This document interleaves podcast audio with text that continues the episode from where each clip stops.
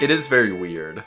I it's like one of those things where it's like I understand the decision for it and like the narrative like choice to like hold off on with info on that character, you know what I mean, until late in the game. But as a result, it just makes maybe on a rewatch then it, things would be you know more We'll click a little more. Yeah, but Yeah. as it stands, like it was just a movie that I just did not have a good time watching. You know what I mean? And and it's not supposed to be that. Like I'm not saying every movie has to be a good time, clearly, but it just like Yeah. it hit me in a way where I was like, this is just. It's a lot of bleak stuff, and I don't feel like the emotional payoff was like like warranted feeling that bad for that long. You know what I mean? Um, Okay.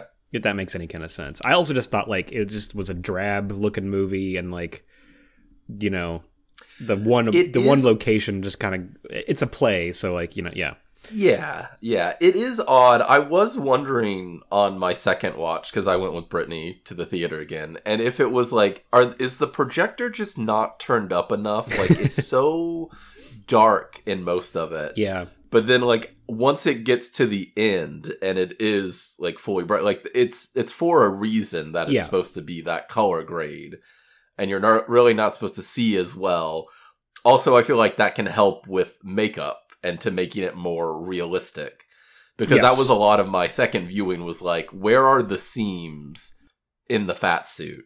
yeah it, i mean the, hey on that front that looks fantastic who knows how much longer we're still going to be doing this fat suit stuff for actors though because like that's like we're at a breaking point with that you know it's just like um i was seeing a tweet that somebody pointed out that like f- so like, there's like four movies nominated for best makeup effects with a fat suit it's like the batman uh the whale elvis and there's one more Yeah. i can't think of it um Well, it, it's fun with Elvis that there's two different ones. There's two. That it's like Yeah. Fat Elvis and then just well and that's it the fat the fat elvis too Colonel Tom Parker. the fat elvis too felt like a rush job compared to parker you know Well, yeah, because you only need it for so long. Yeah, that one was weird, but the Parker one is great. Uh, there was one. What is the last one I'm thinking of with the fats? It doesn't matter. Anyway, um, so you, I don't think I. I have a feeling that's not going to be a trend for much longer. I feel like there's enough voices saying like, "Hey, we have heavier actors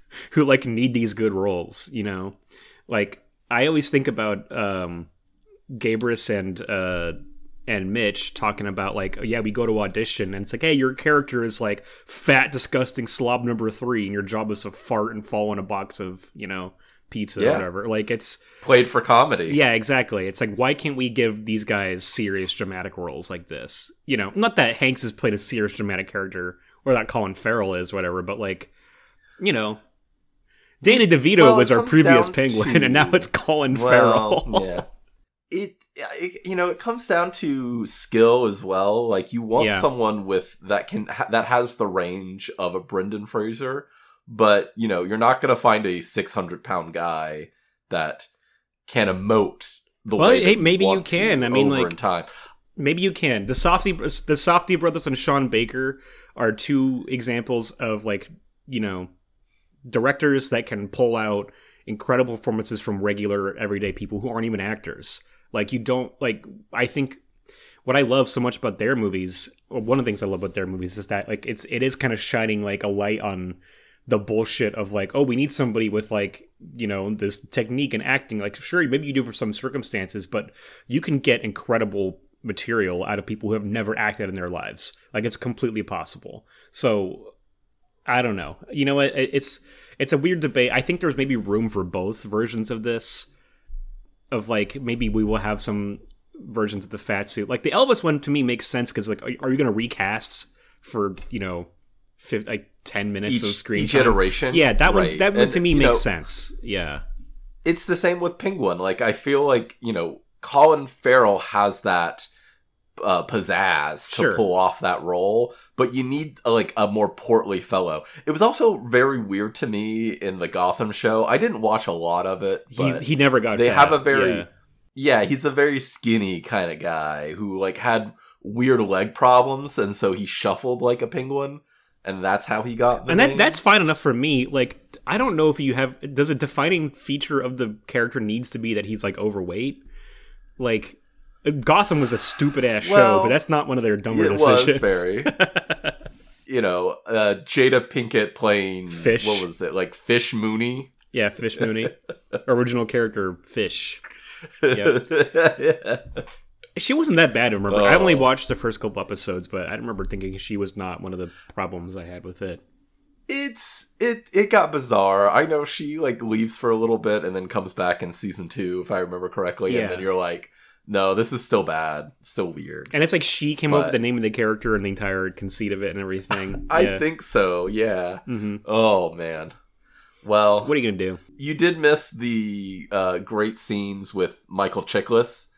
And I can't remember the main guy's name. You know, Jim p- playing Right, Gordon. Uh, right, Gordon, and they have a they have a scene where like Chiklis is like, "I loved you like a son," and they're just they're screaming back and forth at each Oh, other. It's pretty great. Yeah, the thing, the only thing in my heart. I know, right? Yeah, who, Jamie Bell is the other one. I think, right? Yeah. yeah, I mean, I never saw it. We'll so, see. But I, I like Jamie Bell though. I think Jamie Bell's fine. But um, that's strange, strange casting. Uh, yeah, you know, uh, the whale. Like, I don't hate it. I don't think it's like a terrible, awful movie or anything. It was just like, I don't think I got enough out of it to warrant it being that fucking sad and miserable. You know, it's like I understand. Sure. I, I'm a huge Moby Dick fan too. I love Moby Dick, and I love um the central conceit of that movie is that like there's this essay about Moby Dick that he loves. It's a big part of it. And I, I thought that the, you know, the points that were brought up about Moby Dick through that writing was really good. And I was like, you know what, that is interesting. And I really like the, the thought about that. And I think that uh, if you, now if I reread Moby Dick with that in mind, I would get something else out of it. I would have a different perspective on it. Right. So I appreciate it for that reason. I just don't think that I got enough out of the entire human drama to like, yeah. to to me it was each character was perfectly exhibiting how we're all our own worst enemies and that too. they were There's that, yeah. creating all of these situations and i really loved hong chau's performance Yeah, she was Uh, she was like- awesome. yeah.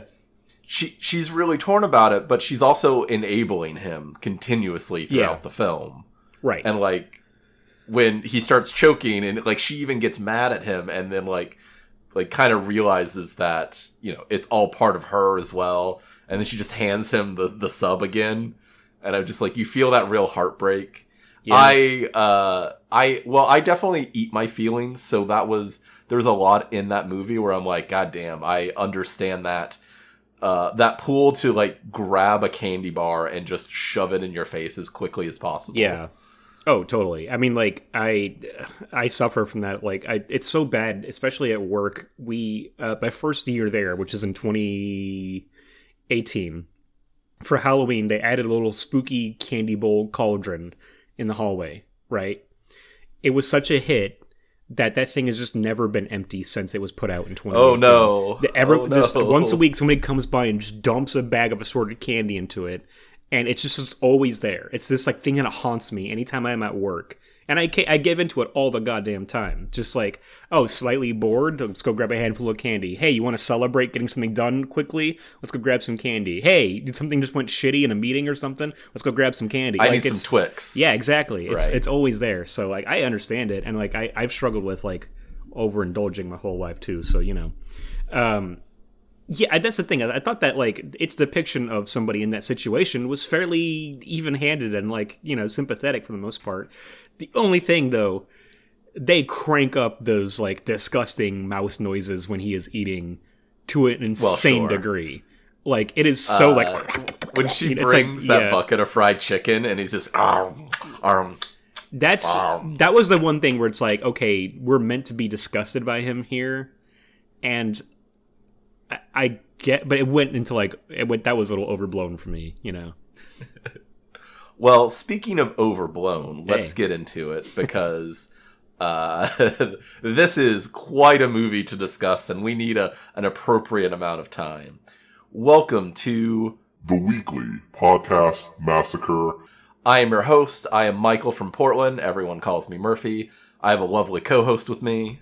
Hi, I'm Greg from Los Angeles. How's it going? And we talk about horror movies every week with a new theme every month. We are in the middle of Maniac March. We're talking about serial killers who have no supernatural aspect to them. There is nothing supernatural in this movie, maybe a little surreal at times, uh, due to like heavy hands of satire. That's right, we're talking about the John Waters 1994 masterpiece, Serial Mom. Hell, Uh, It yes. comes in at 95 minutes. It's from Universal and Savoy Pictures. You had never seen this before, correct, Greg? I had it. Yeah, this is only the third John Waters movie I've seen, despite being a fan of the guy John Waters for a long time. Right. Yeah. I I was kind of coming along the similar route of uh, I don't think I've seen too many John Waters films. I know I've seen Crybaby, I saw A Dirty Shame, and maybe one or two others, but this one really started stirring something in me. I need to go and watch as many of them as I can. I I need to see Wow. how he got to this point. So you haven't seen Pink Flamingos or like Female Trouble? Because those are the other those are the other two I've seen. Yeah, I've seen Female Trouble, and uh, I, I saw at a double screening, a double feature at the New Beverly with a good friend of mine. I saw um, Pink Flamingos and uh, Female Trouble, and my friend was a he's a fucking huge John Waters fan. I think he's seen everything, and he uh, got a kick out of a quote that I I something I said to him after Pink Flamingos, where I turned him and he was over, and I was like, I think we just witnessed a crime, like on screen, like multiple Sure. crimes, and he was just like, he, he was like, we did, we absolutely witnessed crimes, like he straight up did illegal things in Pink Flamingos and put it on up on screen, like. You know, it, it's fucking crazy. Um, I'm wearing a shirt with Pink Flamingos. I put it on right before we started to record in in solidarity. Beautiful. Um, so when did you first like come to know about John Waters? Like when did he first come across your radar? Well, I mean, I I must have seen this. This had to have been like on Showtime or some other movie channel growing up cuz I it must have been like 97, 98 maybe. Yeah. So like 11, 12, 13 I see this movie and I watch it multiple times. It's one of those like kind of guilty pleasures. I I didn't fully understand everything about it Right. but it was like I knew there was gold in here, and at some point, my subconscious would like start trying to claim these things um, as like you know inspiration for humor and or ideas or just uh, like a general uh, idea of of like again the satire of of commenting on America in this very funny and weird way. yeah, that's that's cool. That's interesting. So th- this was your this was your first sin. This was your your first exposure. It must have been. Wow. Yeah, I can't think of any other ones that I would have watched beforehand. I, Crybaby I didn't see until like maybe 17 or 18. A Dirty Shame whenever it came out was like mid 2000s, Right. I want to say. And I think that was a lot of like, "Whoa, Johnny Knoxville's in it." And that that's his And last one, right? I think maybe. Um, and then on the poster, Selma Blair has like the most gigantic bosoms you will ever see until like you know like 50 minutes into this movie honestly Oh yeah, Jesus. Yeah. Um that's cool. For uh the longest time for most of my life, uh I thought John Waters was just a one-off Simpsons character created for the Simpsons because of his Simpsons appearance. Sure. I, I you know literally had zero Maybe. idea that it was a real person. that that might have been my first Yeah. uh like interaction with him but Yeah. yeah. that is a great episode But I yeah, I loved that episode. I thought that character was so funny, and I'm not even joking about this. This is straight up just a true fact about me. But that this is was, how you learned about gay people No, no, I mean I knew about gay people, but I'm not even joking. But that that episode did because I, I grew up not that my my- family was never expressly homophobic or anything. Like I, I won't say that, but I did grow up going to Catholic mass every Sunday, and that topic would come up, and I wouldn't say there was ever a period in my life where I was just like, this is true, gay people are bad, but I would hear it and I would kind of be like, you know, like, well, I guess that's what the church says. I wouldn't like, it would, it never really made sense to me. You know what I mean? Like I, I'm not trying to give myself like pats in the back or anything. That's saying like I disagreed from the Sure. jump. But I'm like, as a as a little little kid hearing about this, I was just kind of confused about it. I was like, I didn't really understand how two people being gay could like anger God. You know what I mean? Like it never really made sense. I don't, but I wasn't like I love gay people. I, I wasn't like that. But then seeing that episode of The Simpsons over and over, it did like humanize like the way they humanize John Waters in that, and the way that they show Homer as being really stupid for being homophobic.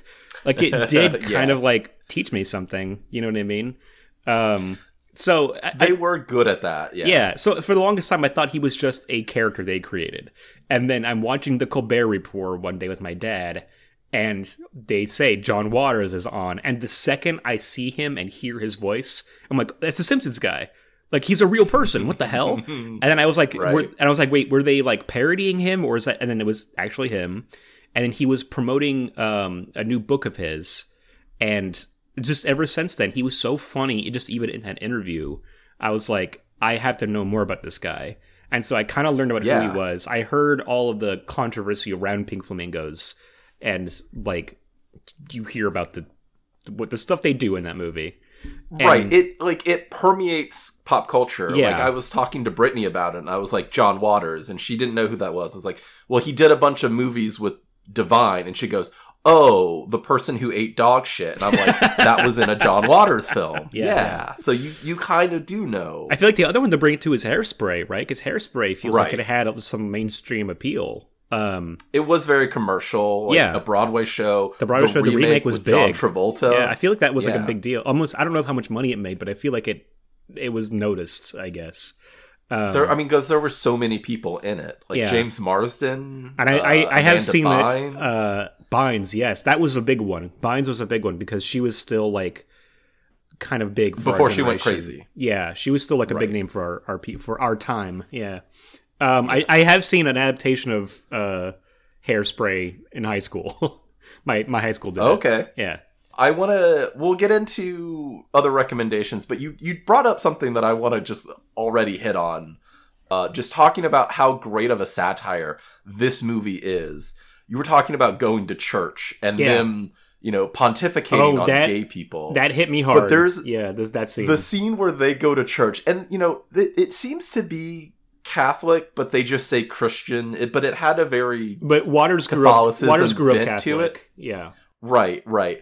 But the idea of the sermon being about capital punishment and the priest basically saying, well, Jesus didn't say anything about it on the cross. That would have been the time to do he- it. Yeah. If he was ever going to, and since he didn't, we should just be okay with it. Okay, great, let's pray. Like that that is so biting Yeah. about how all of these religious fanatics are is they will justify whatever thoughts or opinions they have and they will twist themselves to the point of saying well Jesus didn't say it when he was actually being executed so you know Yes. should we believe any other thing that he ever said yeah, pretty pretty great. I want. I'm going to preface by saying, um, to prepare for this, I watched the movie twice, and I also just uh, I I redeemed the credit, the Audible credit for this years ago, and never got to it. But I had John Waters' book Role Models on Audible. okay So I, I blazed through that this weekend. I like I just put it on while I was driving, doing other things. Was just listening to John Waters talk about that. There's a lot of cool stuff that comes up in the book that relates to this movie. So I'm just gonna say I'm gonna have a little bit of some little extra facts in there. Uh, but yes, he went to Catholic right, school as a kid, and so that scene it hit me before I even read the book, before I listened to the book, because growing up Catholic myself. And then after reading his book, I'm like, oh, this is great. Like this is this scene is really special. It's yeah. it's gold, yeah. Yeah. Let's do some cast and then we'll give some recommendations Sure. on horror. Uh, this movie stars Kathleen Turner as Serial Mom, uh, also known as Beverly Sutphin. It's a really weird last name. I don't I think. I've ever heard that. I like it, though. Any other type of thing, yeah. Uh, you have the great Sam Waterston as Eugene Sutphin, her dentist husband. Matthew Lillard as Chip Sutphin, Oh, her, I- uh, I had no idea son. he was in this. What a treat! Yeah, and he's he's really good. his first movie. Uh, you have Ricki Lake as Misty Sutphin, her daughter, and then there's Justin Whalen as Scotty Barnhill. Yep. Um, there's a bunch of other people, like her neighbors, all the people she kills, Yeah. but it also contains uh, some wonderful, wonderful cameos that unfortunately we'll get to them as they come up, but unfortunately the titles in the beginning of the movie give all of them away. Yeah. What are you gonna do? it's it's a real heartbreak. But as they show up, it is really fun to be like, oh, that person yeah. and specifically one that's at the very end i remember her death like the whole thing the don't wear white before Yes. or after labor day i had i had no idea that was a thing until i saw this movie and the whole idea that the person that it's happening to That is crazy. is Yeah. like uh, like a very big h- historical figure is kind of like a pop culture figure right. in I, the I, I would say I mean American 20th well. century figure, honestly, right? I mean Right, like it was a big like- fucking news story. Yeah. Exactly. Um, and, and then just to have them randomly be juror number Right. eight. It's because because Waters so and funny. her are friends, and that, and that ties into so much other stuff about this movie I'm going to talk about, and things he gets into really into detail about in his book too. So like, it was a I, I just kind of arbitrarily listened to Role Model because I had it, and I wasn't expecting it to relate to Serial Moms as much as it did. And it's not like he name drops it a lot, but like just the way he talked about certain people in that book versus the portrayal of Beverly in this movie, I'm like, oh, this is really fucking interesting. Yeah. Exactly. And it's fun that like there's so many big names in this movie. Like Yeah. just those, you know, f- uh, four that I named at the top. Like they're all really big movie stars. Yeah. Sam Waterston, I don't know movie star. He's definitely a TV. Oh, he's around persona. in such great stuff. I mean, like he's a recognizable face and yeah. name. I'd say. Um, Justin Whalen, they got you know they they got uh, Andy version two from Child's Play three in this movie. You know, and he's wearing like he's wearing camouflage pants. the camo Yeah. pants the whole time, even in church. Uh, okay, Greg. Uh, anything you saw, watched, read this week? You did listen to the John Waters book. Yeah, I'm mean, I guess that's my recommendation. Is, that's a big one. Is role Yeah. models. I thought it was great. Um, I feel like there's a couple times in the book that it it gets a little like in the weeds on certain things, but it makes sense too. It's him talking about like people that have inspired him throughout life, and he gets into like it ranges from like Little Richard to like these two very obscure gay pornographers that he was really into, and he gets Love into into crazy detail about the gay pornography too. It's like be prepared for that if you're listening to it or reading it. Um, but like that that's a fascinating book. I, I thought it was pretty interesting and kind of inspiring.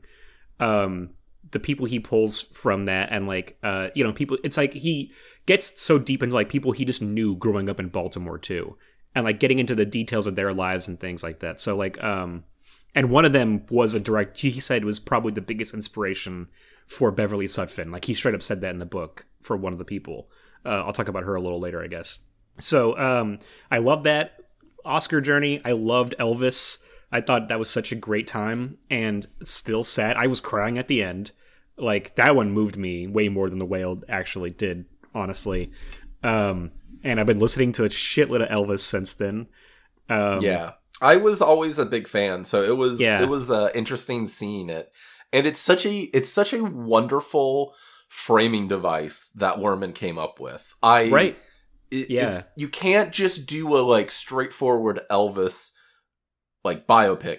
It makes so much sense to use it through Colonel Tom Parker and how he's using Elvis yeah for Uh, his own gain. incredible performance from hanks too just like he's got his fucking finger on the trigger and he knows exactly when to deploy the weird comedy of the character while also Right.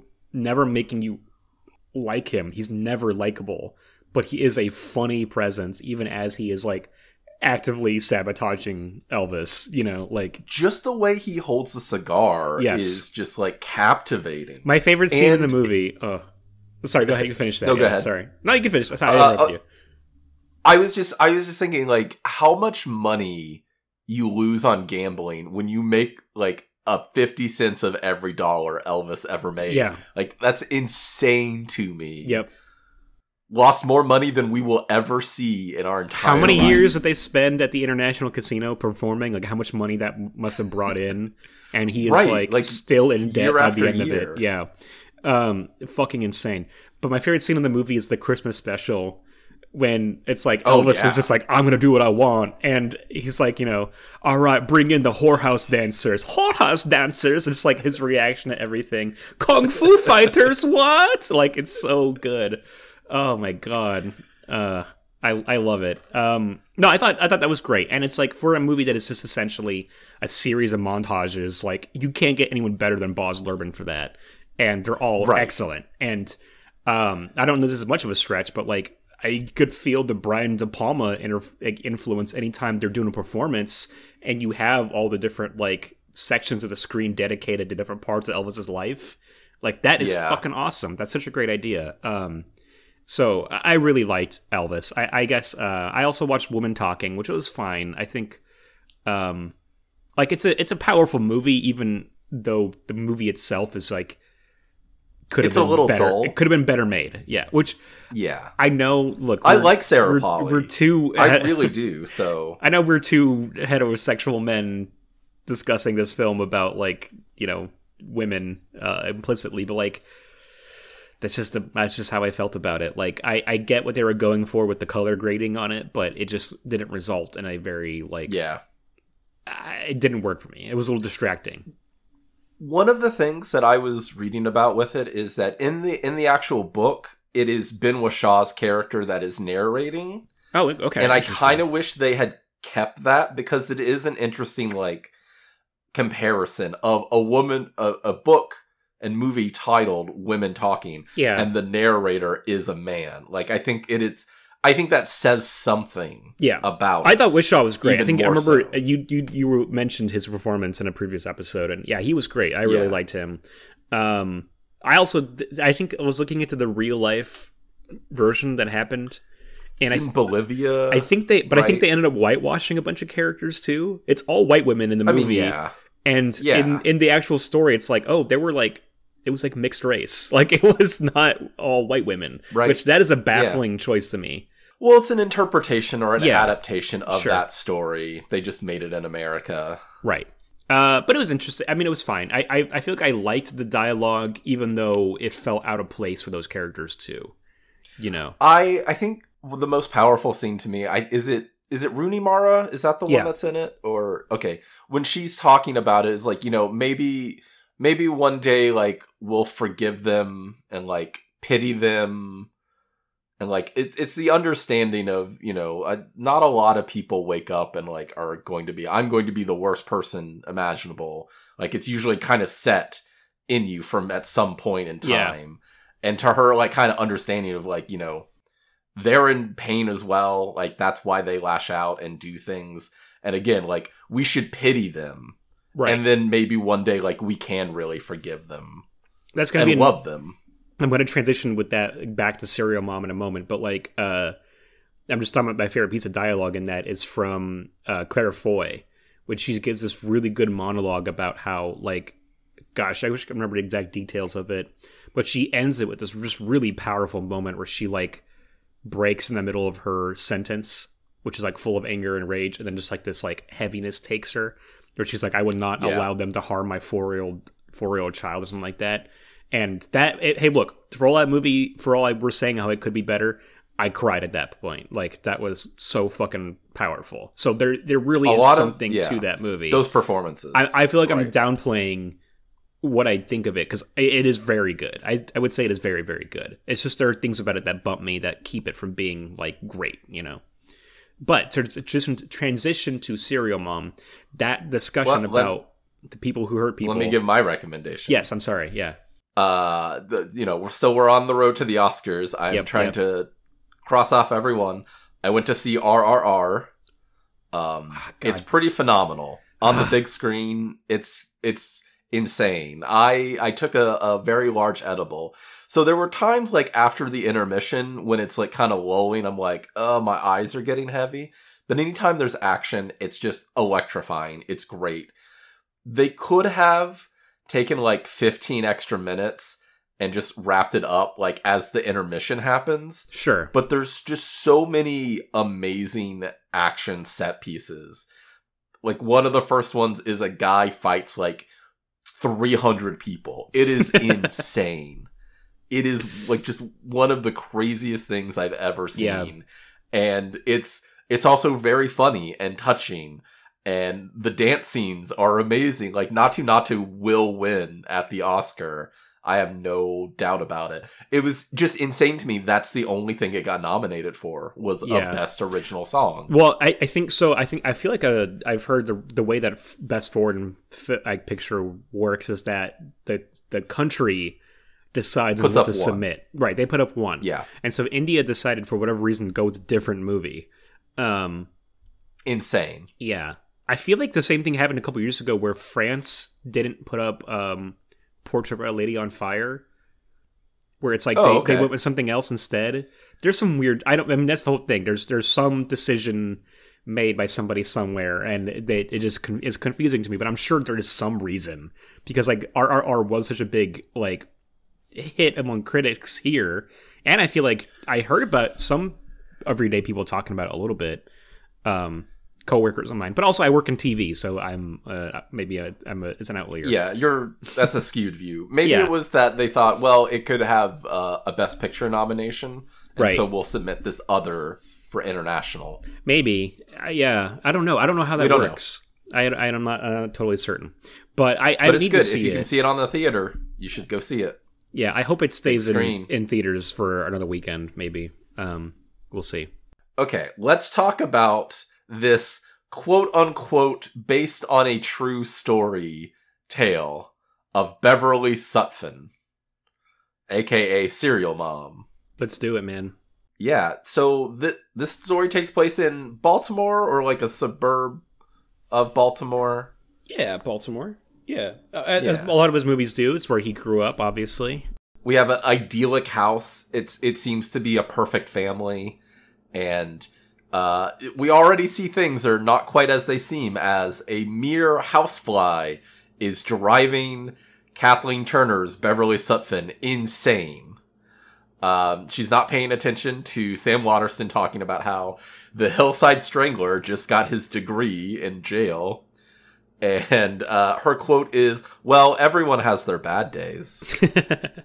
so okay, this is good because um, we talked about you mentioned in in Women Talking that line about we should pity them and you don't wake up wanting to do people harm and things like that. So Waters is a person, he says it again and again in his book, um, in many different ways, but he is somebody that absolutely believes in like uh, reformation of people and like um, this idea that like you know there should be some form of like at some point people need to be let go of their past you know we need to let go of people's past. That's at a certain point like how long of a punishment should be needed for for certain crimes and things like that. So i'll just start talking about now but a big inspiration for this movie it feels like he didn't expressly say this in the book but it's so clear from how impassioned he is about it but he's really good friends with uh, leslie van houten who was one of the manson girls. And Okay. she she wasn't there the night that Sharon Tate was killed, but she was there the night of the other murders and took part in those. And um, he spends a long portion of his book talking about his friendship with her and really making a case for like, hey, I'm not downplaying anything she did with the Manson family.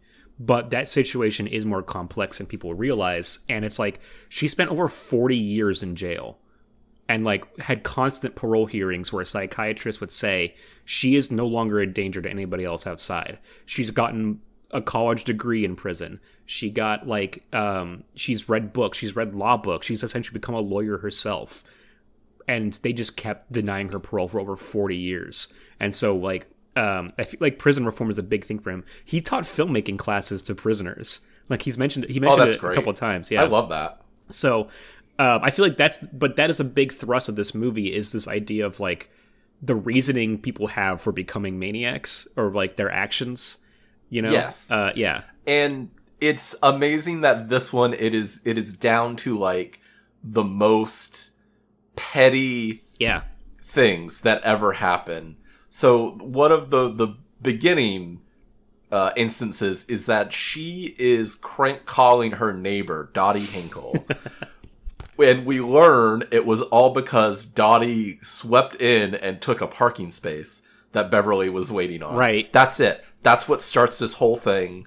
of sending uh, explicit notes, calling her on the phone, So and it's great. The- that's what causes her to crack, come. right? Because we don't know if she's killed anybody before this, but it seems like this is a recent thing that's starting, right? So Right. we have to imagine that it's like the parking space is what sets her off, and she escalates from there. Yeah, and it's well it's funny that sam waterston even has a moment where he's like he thinks he understands why it all started and he goes uh like i've i've read about this. Is it menopause? It's like trying to give some reasoning but it's just it's so funny the way that she's doing it as well. You know calling on the phone.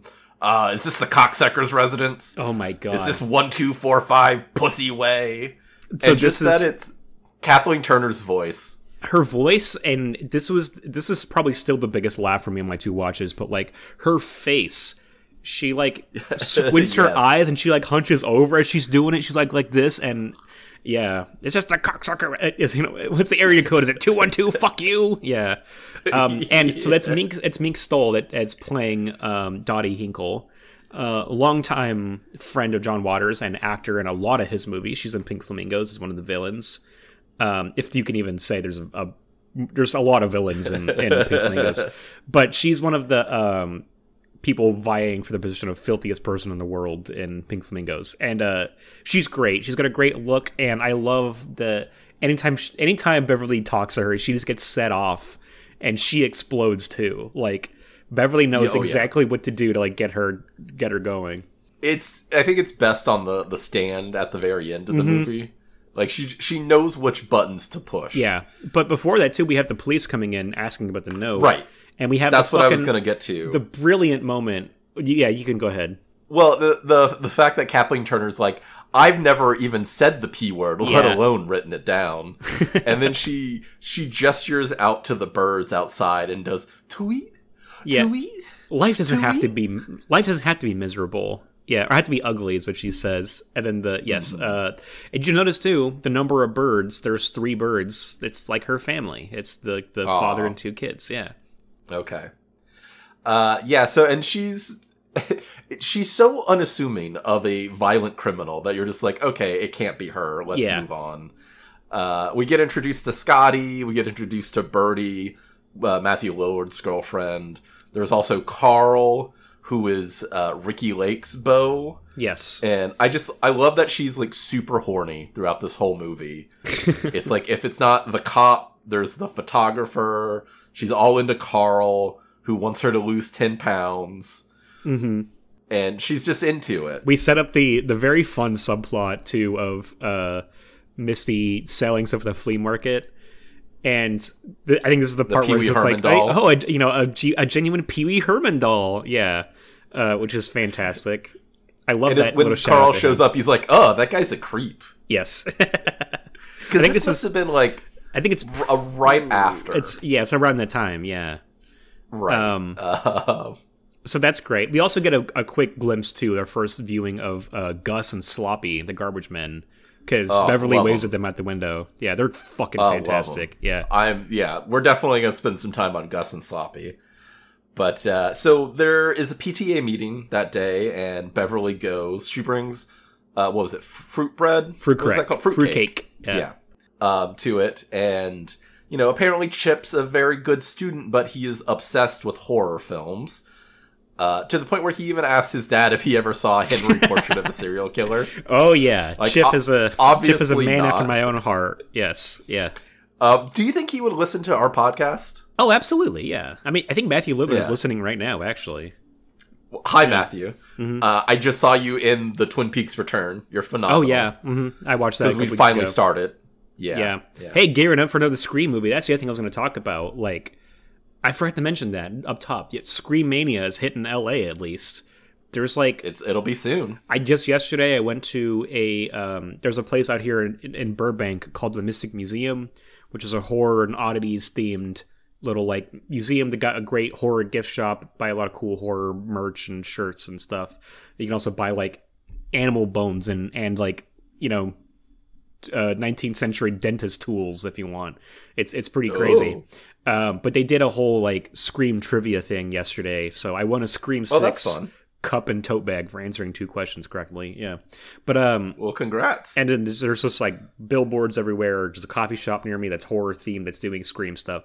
Scream, we, I mean, it's all set in New York, but I feel like in Los Angeles right now, it's like all a buzz. well, you know, it's funny because this is the first time it's not in California, Yeah, right? I know, right? And I feel like Scream Five didn't have this big of a promotional push going on out here, at least. Right, right. Uh, so the teacher is very rude about Chip, it seems, and that that's enough. That's all it takes. Uh, so she runs him over with her station wagon.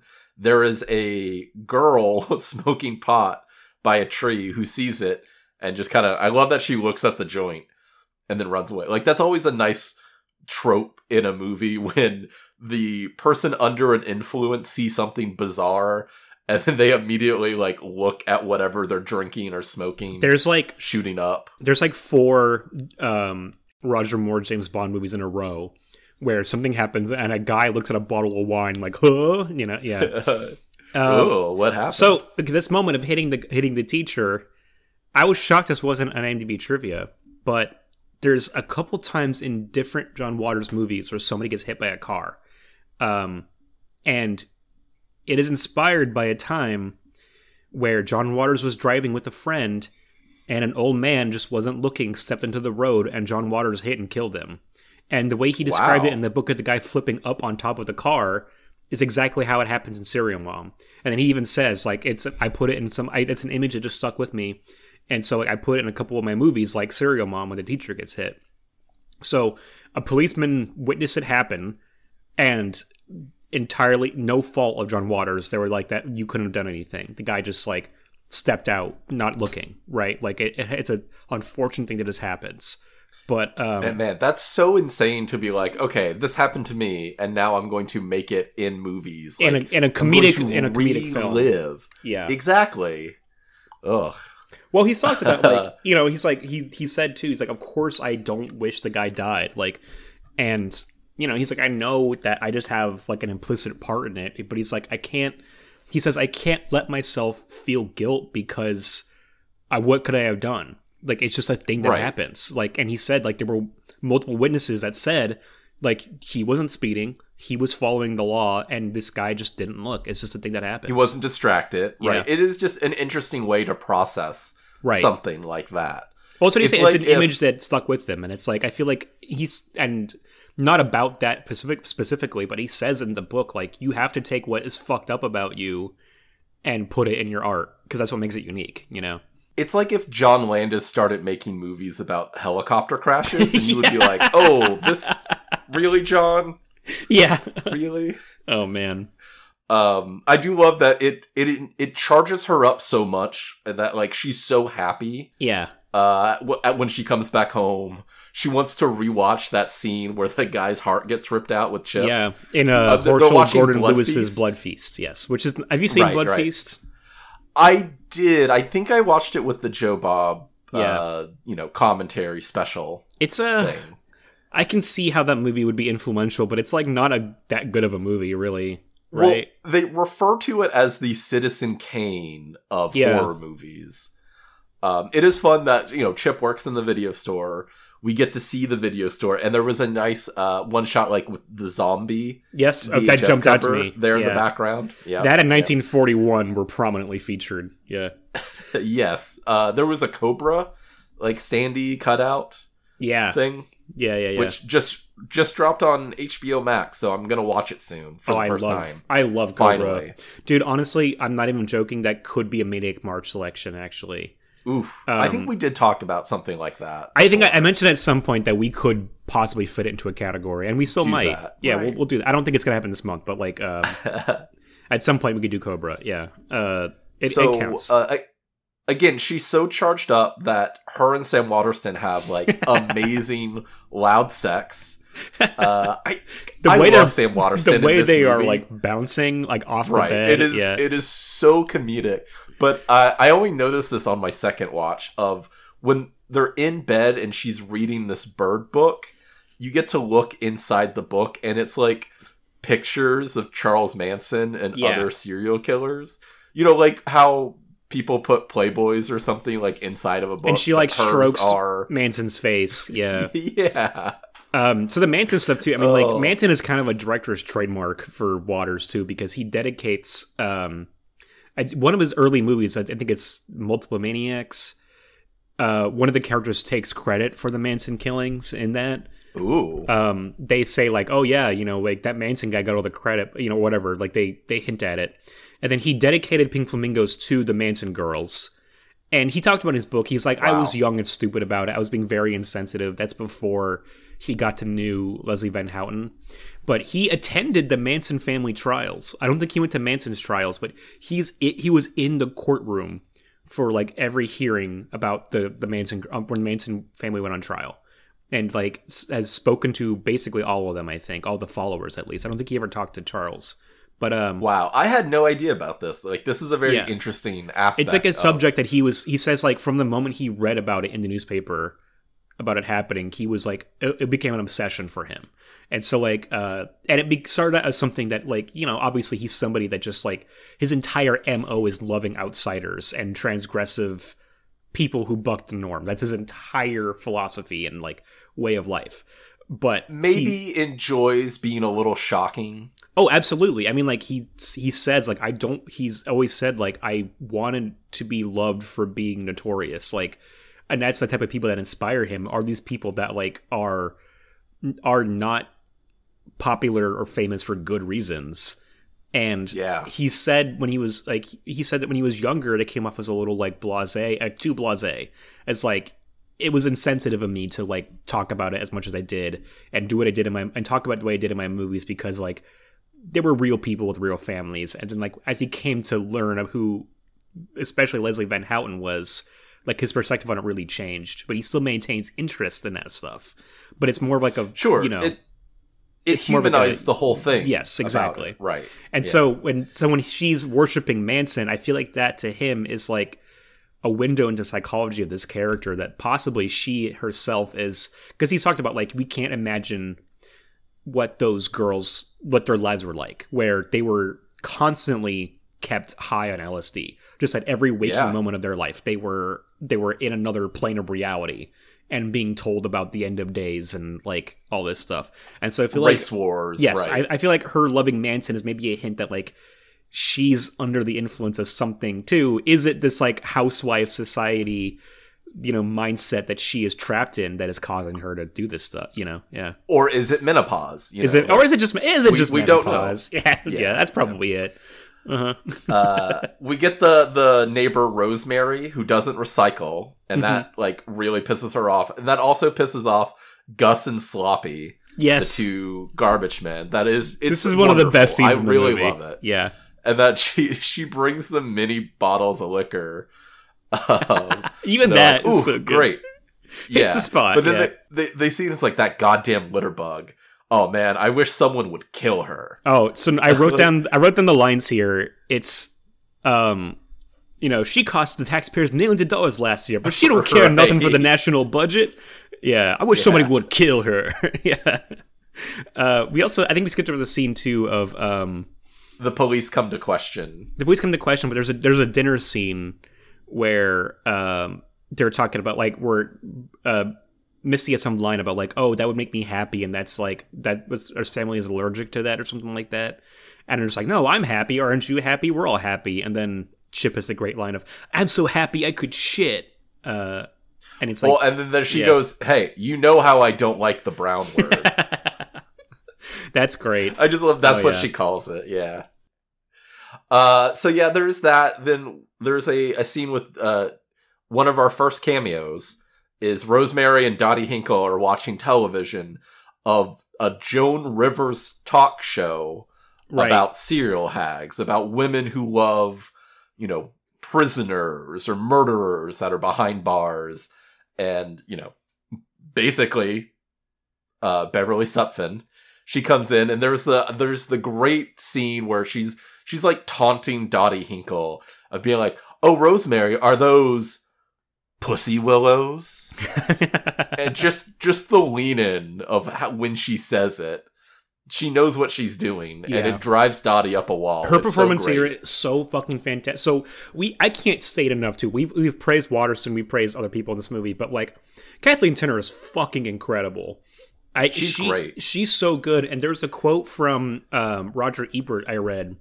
Like his review of this was that like he liked it, and he says like he gave it like two stars out of four. He's like, there's some really good stuff here, but like Kathleen Turner, he's like, it's a very good performance, but she plays it more like sick crazy than than funny crazy and that to him b- made it like oh well i he's like i guess he was like i just feel bad for the character because she's clearly having a break having and, a mental break, and right? is playing this like a true psychopath but i i love that about the movie and that to I me is it's just it's the perfect tone. yeah, but it adds a perfect thing because I mean, obviously this is a straight comedy, but it is also still taking the psychology of the character seriously, you know. And it's not that she's just like a kooky Woody Woodpecker type character, you know. It's like she She feels has like her a, moments. she kind of feels like a real person, are- yeah. Right. Especially with like in the scene where she breaks the Franklin Mint Fabergé egg and then immediately blames Dottie But just like the to the, get Rosemary out the thing. the Yeah, kind of like weird impulsiveness of her actions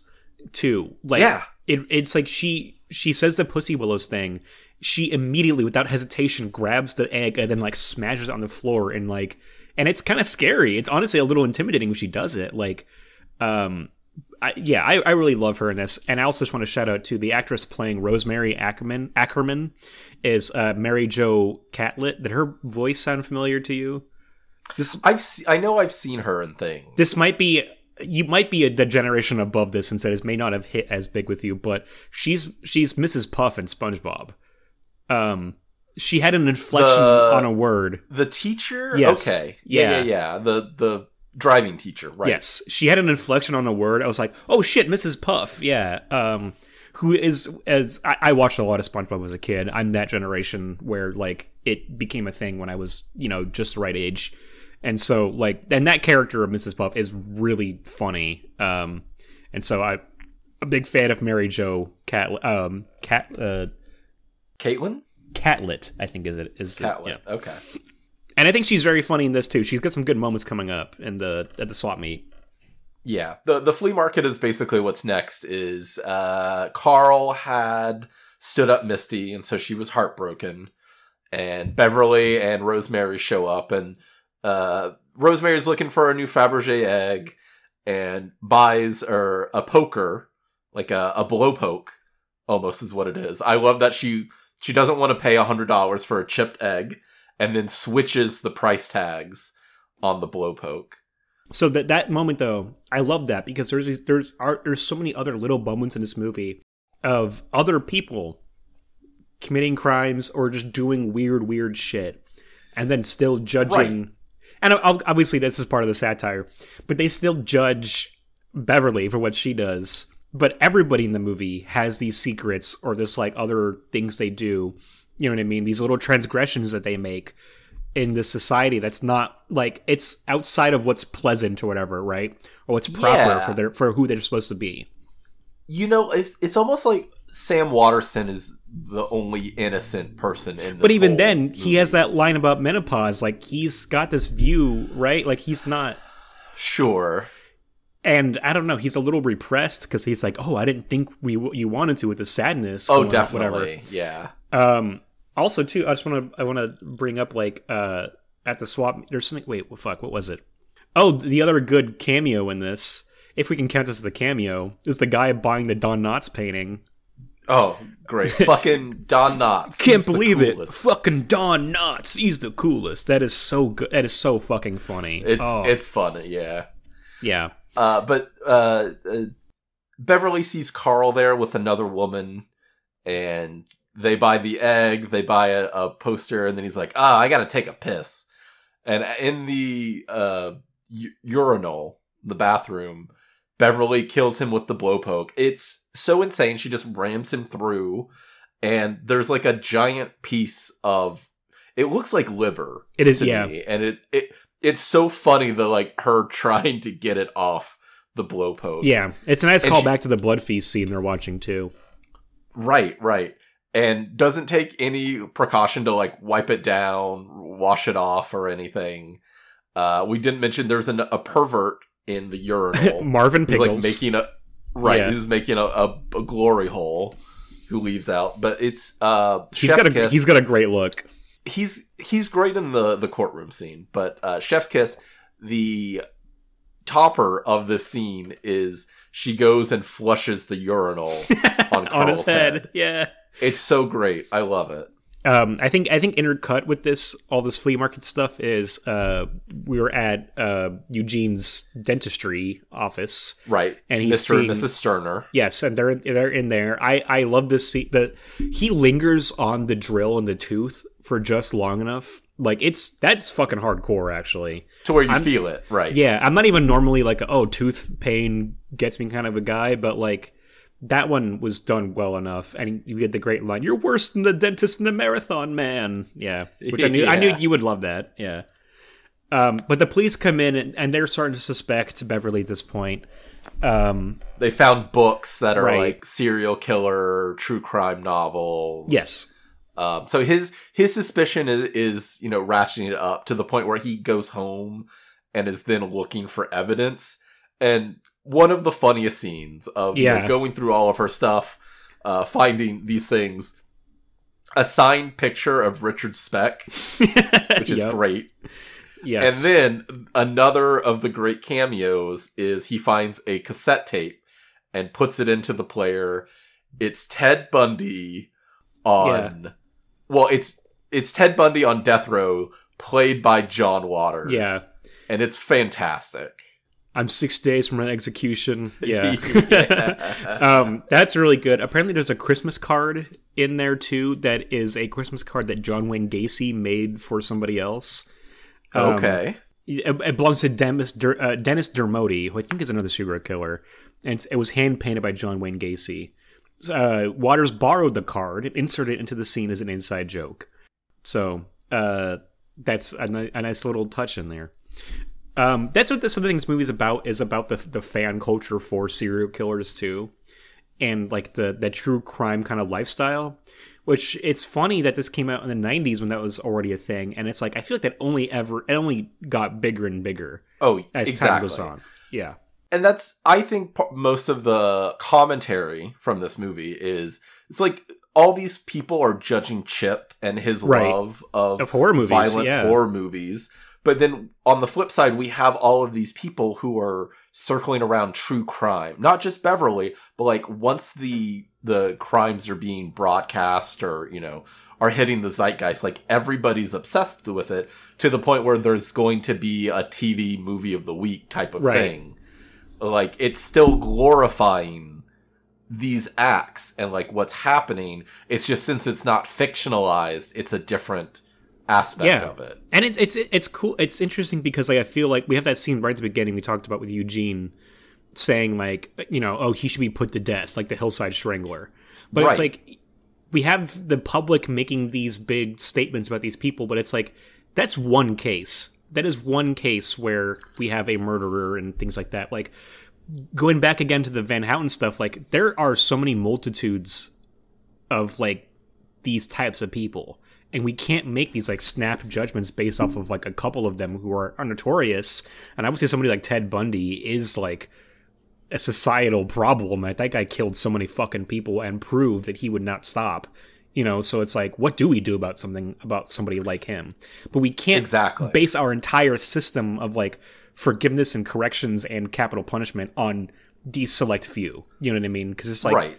population wise It's not there's black so and many white. right exactly. Yeah Um, there's there's all the shades of gray and yeah and the, and the sensationalism how- yeah the sensationalism of true Yeah. crime is is maybe harmful for like our the choices we make in terms of imprisonment and things like that you know who knows I mean, we've talked about it before. Like, just just the idea of saying like a podcast name is my favorite murder. Like, that's Yeah. kind of fucked up. oh yeah seriously it, it is really crazy like, i mean I, I saw somebody tweet recently it's like it's fucking wild to say you're a fan of true crime it's like oh you like murders and people killing each other like jesus but at the same time can, I, I have to admit there is a, a fascination that I have with Right. the true crime genre. Like I I I dive into it sometimes, and I'll um I'll I'll read a true crime book or I'll watch a, a documentary series about serial killers or something. I've been to the, there was a Museum of Death here in Los Angeles. Um, I think it's closed now, but I, I took a first date to the Museum of Death, and I think you uh, talked about that on yeah. the podcast as well. Yeah. and fucking crazy. The first room you walk into is the serial killer room, and they have paintings up by John Wayne Gacy and paintings up by David Berkowitz, and it's like, and you know, handwritten letters from these people and things like that, like framed and curated and like you know, put up with little plaques describing who they were and their actions. And in the gift shop, you can buy T-shirts with their faces on them, and Yep. it's like. What the fuck are we doing here, man? This is absolutely like unreal. we get Yeah. into that at the end of this movie as well of just like once the trial happens there's they're selling merchandise outside there's Yeah. shirts there's pins you know the photographer guy like wrote a book and is you know signing uh uh copies what the one woman's like can you make it out to a future serial model those people are fucking fantastic. Like those are. and she's yeah. like yeah i have my reasonable doubts about it one of my favorite lines is one of those women there, but I can we can talk about it later. But yeah, uh we skipped over when someone finds carl in the bathroom there's the ah real monster scream yes, which I'm sure yeah. has like it's not the Wilhelm scream, but is like I'm sure there is a title for that particular. I noted it. I noted it down. one. It's called the Howie scream. The Howie scream. Yes, okay. but I, I love that. That's my that's my favorite of the stock screams. Whenever that Yeah. pops up, it really makes me laugh. Yeah, uh, and Ricki Lake is like distraught when she sees that Carl's dead, and it's so funny that Kathleen Turner's like, "Isn't this is what you asked for? You know, this is this is what you wanted. You said Carl stood me up. I want him to die." And the girlfriend, happened. the girlfriend he has too, is the funny moment of she's crying over Carl's body, and then she then sees she the sees the detective, cop. and it's just Yeah. like, yeah. So that that that uh, He's a handsome guy. the girlfriend is Traci Lords. I don't know if you know who she is, but she was a former porn star. Yes, I've Um, heard her name before. Yeah, and she's in Blade. She's the vampire in Blade that is bringing the guy to the blood rave in the beginning. Okay. Okay. Yeah. Um, so she's an interesting case where she was an adult actress. Well, that's the controversy about it. Um, is that she was doing porn in the early '80s, but she falsified her age, and it was not legal for her to be making that stuff. Ooh. And I think it was determined in a court of law that all the filmmakers were innocent because they they just you know they Yeah. she had like falsified documents and stuff and so um she got into a lot of controversy for that somehow still made her way into like mainstream acting it was pretty interesting um you know not that she's like a huge actress or anything but she's a recognizable face like and she's great in Blade. Right. she's really good in that um so yeah Uh, There's the funny scene of they're all around the dinner table. And again, Beverly seems just like happy and chipper. And Chip says, Well, Scotty thinks you're the killer. And it's so great. She like kind of laughs it off and then she's like, Well, excuse me. And then just leaves and gets in the car. yes and everyone's like, "Oh, she's gonna go kill Scotty. We gotta, we gotta try to protect him." Uh, it's funny. There's also a like cop following her, so she loses the tail. Everyone goes to Scotty's house while she kills Mrs. and Mr. Sterner. Uh, she she just goes to the house. She doesn't seem to have any intention of killing them until she sees one. They're eating Cornish Chicken. game hens, or, Yeah, or like, like a hen, very yeah. small chicken. Right. They each have their own, their own chicken, and she gets flashes of the birds, which is great. yeah And then it seems to it's be a that rare they peek her insult her psychology. husband. Yeah. I mean, that's the thing. All the murders are motivated by her family.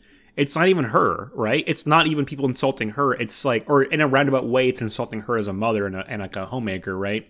But like, um, it's all I would- it's all to I would protect her say family. two. I would say there's two that's like protecting herself and or just her insanity. Sure. uh, and we'll get to them. But like, yeah, both Mister and Mrs. Sterner. So she stabs Mrs. Sterner with scissors Yeah. that Rosemary brought in like a, a sewing kit at some point.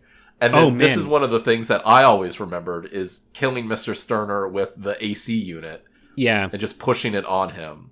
So I just want to say too, I really love the sound design in this movie. I feel like the when you get to the murders, the the stabbing sounds are really good and impactful. and Yeah. Mrs. Sterner is wearing like a white nightie. And something about the visual of the scissors going in with the blood and, and the white night is like it's really good and kind of disturbing. Like it's not really pulling back on the kills, really, you know. Um, No. and the excellent fucking touch of she's like, I think we have mice, and then Beverly is in in the the closet and stabs her, Yeah. And then the mouse actually does come out, start biting her foot as she's dying. Like It's good. that is a that is a brilliant little touch. Like one of the weird, uh, just a weird little thing. Yeah, You mentioned her white nightgown, but it's because like she is trying to get fucked while Wheel of Fortune is on. yes, yeah. She's like the kids aren't home, and she like pulls out the I can't remember what they're called, but the like uh diaphragm. That's Mm-hmm. what like a diaphragm and lubricant. And Yes. he's so busy eating pie downstairs. It's great. Uh, but so everyone thinks that she's going to kill Scotty, so they go to Scotty's. Scotty House. is having the night of his life. He is uh bizarrely jerking off under the blanket. Like that that weird positioning is so he, crazy. and he is screaming in pleasure as he is jerking off. It is so fucking funny. Yeah. her I believe I wrote down her name was Chesty Morgan, and yes. they were yeah. the the biggest pair of boobs I have ever seen. like I am concerned about her back.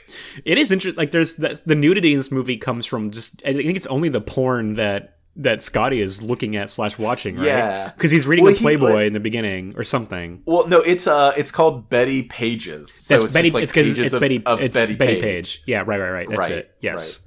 But he's just like openly Uh, reading that in the car. yeah, it's just very funny. And then like yeah, Sam Waterston, Ricki Lake, and Matthew Lillard pop in, and then the cops pop in, and just Scotty's so embarrassed he goes under the blanket, Yes. and they're, they're so relieved that Beverly is not the killer, and they come back home. They're like, Matthew Lillard's like, I, I kind of wish he was there for a little bit, and then Yeah. she comes in with a bowl of fresh strawberries, And he, he makes a joke. Matthew Lillard makes a joke too. It's like I think it, maybe it's the scene before when they're joking about it, but he's like, "Oh, we could do a TV movie of the week about you," and that's literally what he does at the end of the movie, which I thought was just Yeah, a nice little yeah. piece of foreshadowing. Yeah. But yeah, very funny moment too when she's driving over to the house where she's singing along. She's being chased by the police, and she turns the Oh, radio like- on. Yeah. daybreak. Yes. If you gotta believe it's just daybreak. Yeah, they play it, at, and you, and you see the, credits at flashing the lights like and behind her too. Yeah. yeah. Not a care in the world. Uh, so the next day they're going to church and there is like a police escort behind him. Like everybody in the department is Just there. the, the number of following him. cars down the street. Yeah. It's Oh. so good. But you're so right about this scene. I mean, there's so something with the way he shoots it as like there's not even really before you even get to the speech from the priest about capital punishment. Just the view of like the people he cuts to in in the church. Like we mentioned, Scotty wearing camouflage pants, but like Yeah. also the photographer. This is where the photographer first appears, and we have like people making eyes at him, Yes. and like we have just we see the hypocritical nature of everybody in the church before even a single word is said. Something about Right. the way that water shoots it, like I immediately had such flashbacks of being in church and like just I don't know, feeling the hypocrisy of the whole thing and like the weirdness The of it. judgmental nature of it Yeah. all. Everything, just the Yeah. pomp, the pomp and circumstance being so bizarre. Like something about the way he shot it, and maybe I'm just bringing a lot of my own Catholic baggage to it, but it really stood out to me. Um, I really love that scene, and then we get to the priest talking, and that's a whole other thing. Yeah, Well, even before the priest talking, as they're on the way to church, uh, there's the menopause line. But Yeah. then Kathleen Turner, like, should have gotten an Oscar nomination for this line alone. The only cereal I know about is Rice Krispies. it's so good. It's so funny yeah, and amazing. I love it. Uh, like you said, Misty meets the photographer. They give some eyes. There's finally um, enough evidence, or they like they sign off on the arrest warrant, and so there is like the bingo boys bust the bitch over the radio, and they go into the church.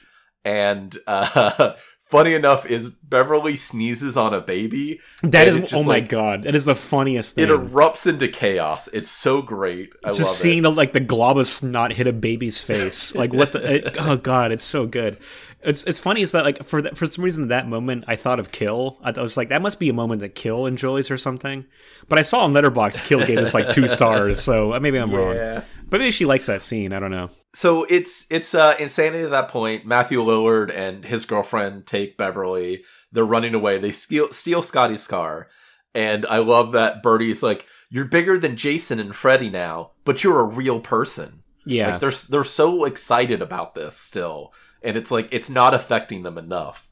It's, It's- still it's just the I mean, I- circus around it. I feel like there's there's moments where it does and doesn't affect them. You know what I mean? It's kind of interesting where they have these little moments of realization sometimes where they're a little panicked or weird, uh, weirded out. Like Misty has the the time, right moments after, where it's like blase. yes, where Misty has the moments where she's like, "I saw Carl's dead body just now." You know, like she has that heaviness, and then of course Kathleen Turner's just like, "That's what you wanted, right?" Yeah, And but then later, No but then later. Misty like is be- is feeling better about it and like is trying to profit off it. I feel like there there is a good job in this. Like the characters aren't one note. You know what I mean? Like oh no, yeah, they they do have like differing opinions uh, between different scenes. Like it's kind of it's kind of interesting. Um, so yeah, they they take her to hide the, at the at the video store. Which this is whole another this great whole scene segment, yeah, this whole segment is fucking incredible. Yeah, with uh, the old lady who uh, she loves Bill Cosby. That aged pretty well.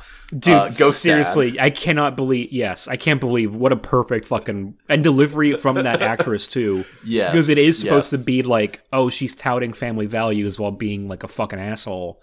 And Right. what better name to drop right there than Bill Cosby?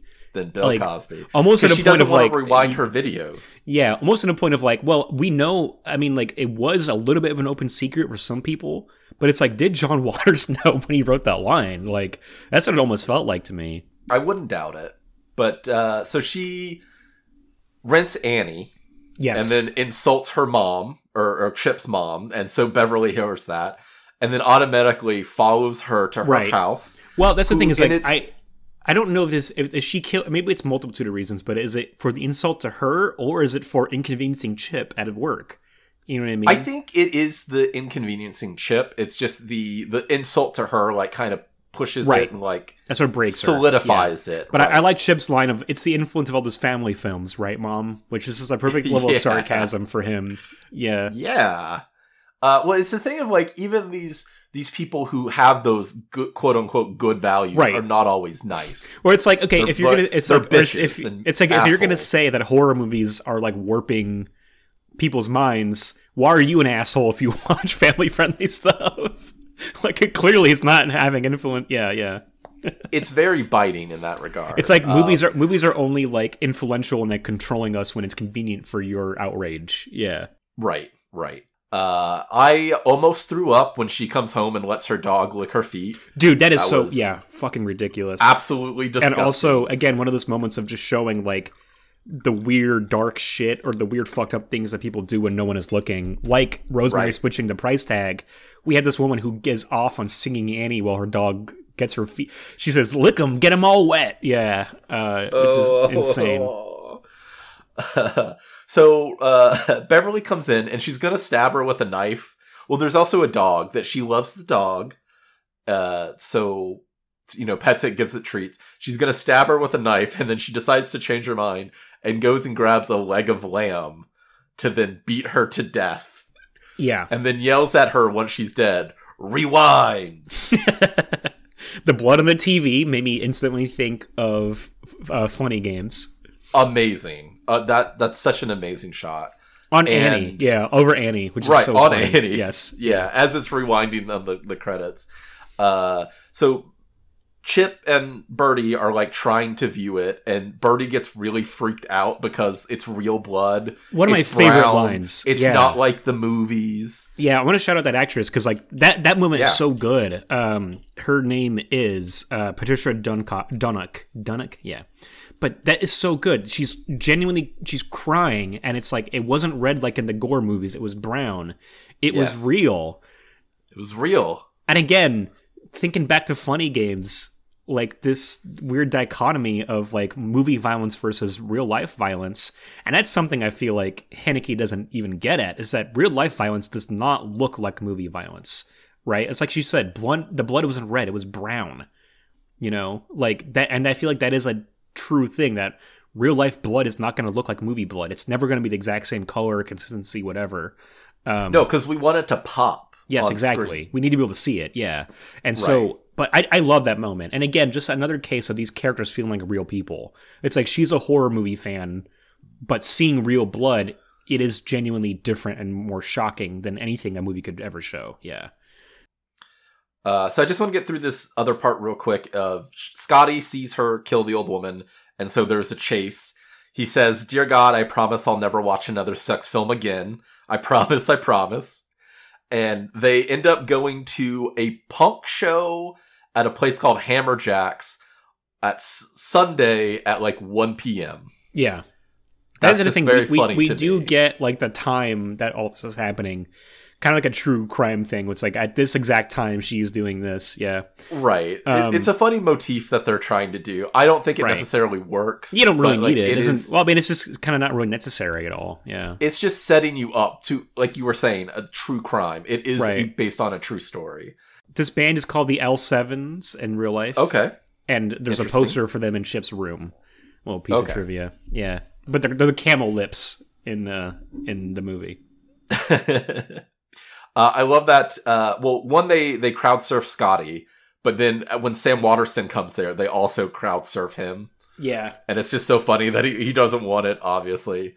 Uh, and so Beverly kills Scotty by dropping the lights on him, and then she has like the uh, a, a match or lighter and a spray can. So he sets him on fire. yeah. It's a real barbecue, as they say It's- later. it's maybe the weakest kill for me. Something Yeah, about it. I- The fact I that maybe it's the fact that he shouts a joke out as he's being burned I'll never. too. yeah, I'll wear my sun or my seatbelt. Yeah. and then the band doesn't care. Like they even like. I like that. I, Alcohol I, I like all of the band stuff, and the club is a really good setting for this. But it's like something like the kill itself left me wanting a little. I think I think it's right around this time, right before this, where um, they they see her driving by in the van she steals to chase Scotty, and she just waves, and she's Yeah. waving, which apparently she improvised that, and it is kind of hard to see. It's not like because you know you got the reflections on the window and everything, and it's going by so fast. Apparently, John Waters had no idea that she did that until he saw it at um at a premiere or something, Oh, and he was just like, and the audience laughed, and he's like, I never, I never even caught she did that. Yeah, Uh, so at this point, she gets arrested, and we have a five month jump. It tells us to where she's on trial, and we get the uh, next one of our cameos. Insanely, Patricia Hearst, yeah, heir to the Hearst family, who was kidnapped for 19 months by the Symbionese Liberation Army until the point where, like, I know she robbed one bank at least. I don't. Right. I'm not sure the whole story, but she that's kind of how she got through, I, through, Right. through um, a case of what you, what is it? Uh, Stockholm uh, syndrome. Stockholm syndrome. Right. Mm-hmm. I think also she was the inspiration for the villain in The World Is Not Enough. Um, Oh, connected okay. to James Bond. Yeah. Um, Interesting. But yes, a real life friend of John Waters. She's in. Uh, I think she's also in Crybaby. Uh, Okay. I was reading, but a, another case of just his fascination and interest in these people that have done things like that and become like these, uh, you know, figures in American culture because of their notoriety and because of their actions. And I think another case where, And as he got to, yeah, as he got to know her, he learned who she really is, and like that. There's way more to the story than people realize. Um, Right. That it's Yeah. not black and white. There is nuance, and that like Right. she was going through something, and especially just like the way I'm sure she was raised, the the way that they were treating her. You know, of course you're gonna like, you know, identify with your captors at some point. yeah, to, to rob a bank. You know, uh, Mhm. I love there's uh, little bits in Network that tie in to the the Patty Hearst thing. right. Uh, you saw that recently, right? I Yeah, did. I watched it a couple months ago. I really love that, like them kind of joking about it, and that there's all these different organizations that are like the Liberation Army. Like, you Yeah. know, you don't know which one it is because it's just kind that of great moment where they're they're words. arguing over like contracts or something, and the guy gets up and fires the gun, and it's like, all right, now let's sit down and turn the page, like while you know, like yeah, uh, subsection yeah. this. Yeah, it's so good. Yeah, Um. Okay, so she is again just insane in these scenes. I love that there's the one juror with a booger, and she's like trying to help him like get it. yeah, And then, and then he's like, "Oh, thanks," and then realizes who he's talking to, basically, and like kind of shuts Yeah. down. this is where we have the people outside. the family is selling the merch, and Right. then we have the women who it's like, you know, oh, I'm up to a future serial mom, and then this amazing look on this woman, like the, just the gray hair, the kind of disheveled look, just like you know, aged, looks like a smoker and a drinker. And she's just like, I feel like killing a few people myself. Just like, it's such a perfect line delivery. Um, and I think somebody else is like, oh yeah, you were at like the, I forget what other trial it is, but it's like they recognize each other from other other like true Oh, crime right. trials. Yes. And then she's like, "Yep, yep, I was there." But this, and they, she like punches a card or something, right? Like I was at the Robert Kennedy trial or something like that. I, I Uh, forget the what Kennedy it is. Jr. Yes. Yeah. Um, but that was John Waters. He was going around to these trials and he mentions like he would build up like a friendship with other people who were like so fascinated by this that they were going to all these different things. And it's like Yeah. it became like event viewing for them, you know? Um, which is fucking You know- crazy. Before OJ, like none of this was really televised. Like when Yeah. was OJ? It was. It, it was the same year. It around was ninety four. Yeah, Yeah. Also the year I was born. Um, uh, but yes, I was I was reading this came out like a couple weeks before the OJ stuff happened, or maybe it was in production Wow. while it happened or something. Sure. Yeah, it was around. It was it was like neck and neck though. V- yeah. Very, very prophetic in that kind of idea Yeah. of of the insanity that a murder case would Mm-hmm. like generate.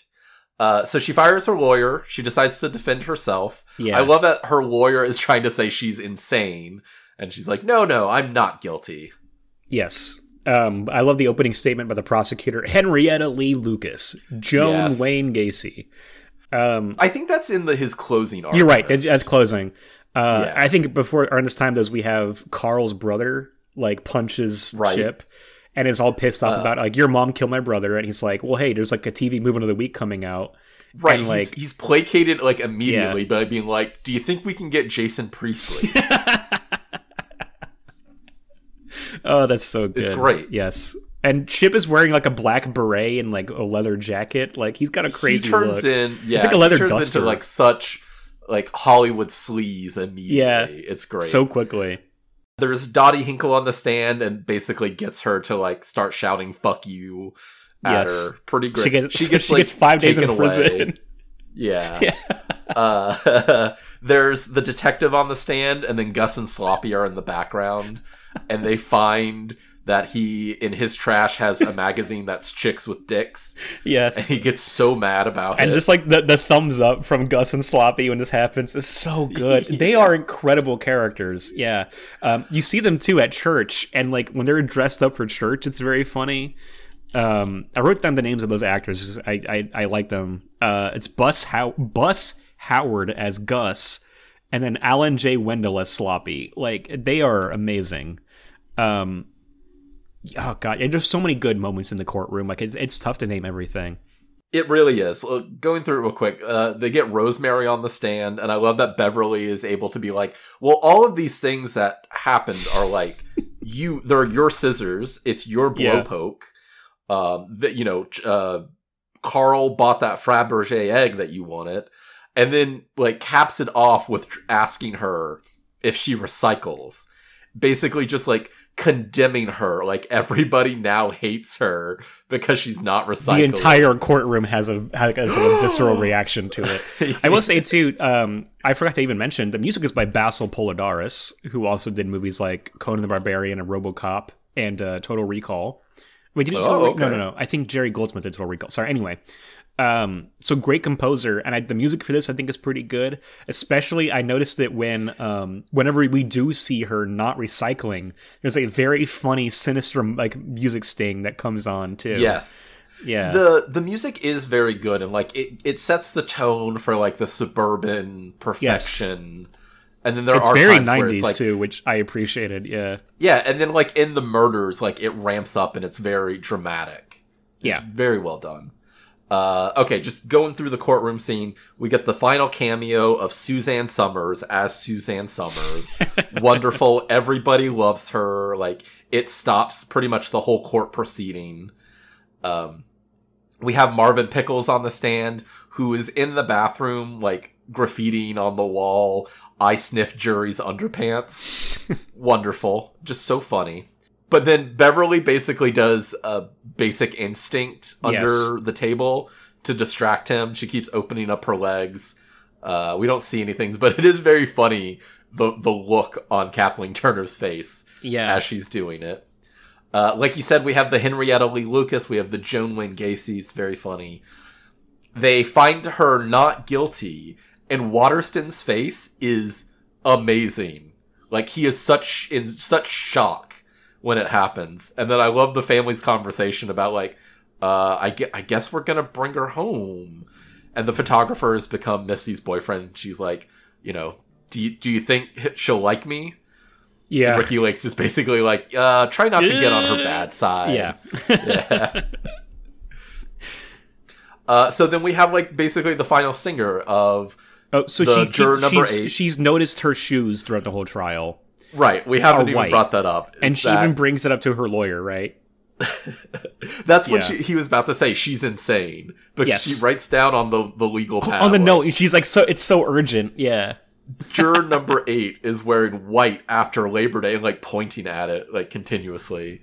Uh, so they're in the hallway. Juror number eight just kind of walks by, is like kind of waves and highs, and then is on the phone. Is like, yeah, we found her not guilty. I knew she would be not guilty from the start. And that's when Kathleen Turner shows up and goes, "Didn't your mother ever tell you not to wear white after Labor Day?" And uh, just the uh, please, fashion has changed. No, it hasn't. and she just beats her to death with a phone, with a payphone.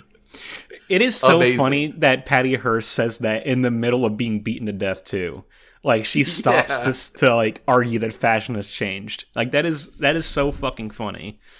Um, and then yes, they're all walking out. Yeah, And then Suzanne Somers like, come on, let's take a picture, and is trying to position her, and to the point where uh, Kathleen Turner just gets mad and goes, Suzanne, this is has my her- bad side. it's her full like, good side, Suzanne yeah, Somers. yeah. Yeah. this is my Suzanne bad side. Suzanne Somers. And it's right after people have found the body and are starting are screaming. Yeah, Right, the yell, and then you see Suzanne Somers' face like kind of question it, and then we get Daybreak again over the credits, and it's fucking phenomenal. This Yeah. movie is so good. Let's get into our ratings. What do we want to rate it out of? I have written down pairs of white shoes, uh, Franklin Mint Fabergé eggs. Oh, that's my pick, Franklin Mint. I mean, like they Franklin say it Mint. so many times to the point where even Carl's new girlfriend is like Franklin Mint. Yeah, Right. Uh, I even had to look up what Franklin Mint was. I was like, okay, that's this is Yeah. interesting. Okay, uh, I'm host. I will start. I think this is a wonderful satire. I've said it before. Like it's so biting on so many different things. Uh, violence in the media, the circus around trials, how we all we're always blaming horror movies and violent video games when a lot of this is based off like real things.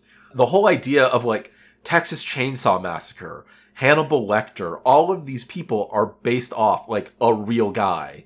Like this is reality. This is what's happening.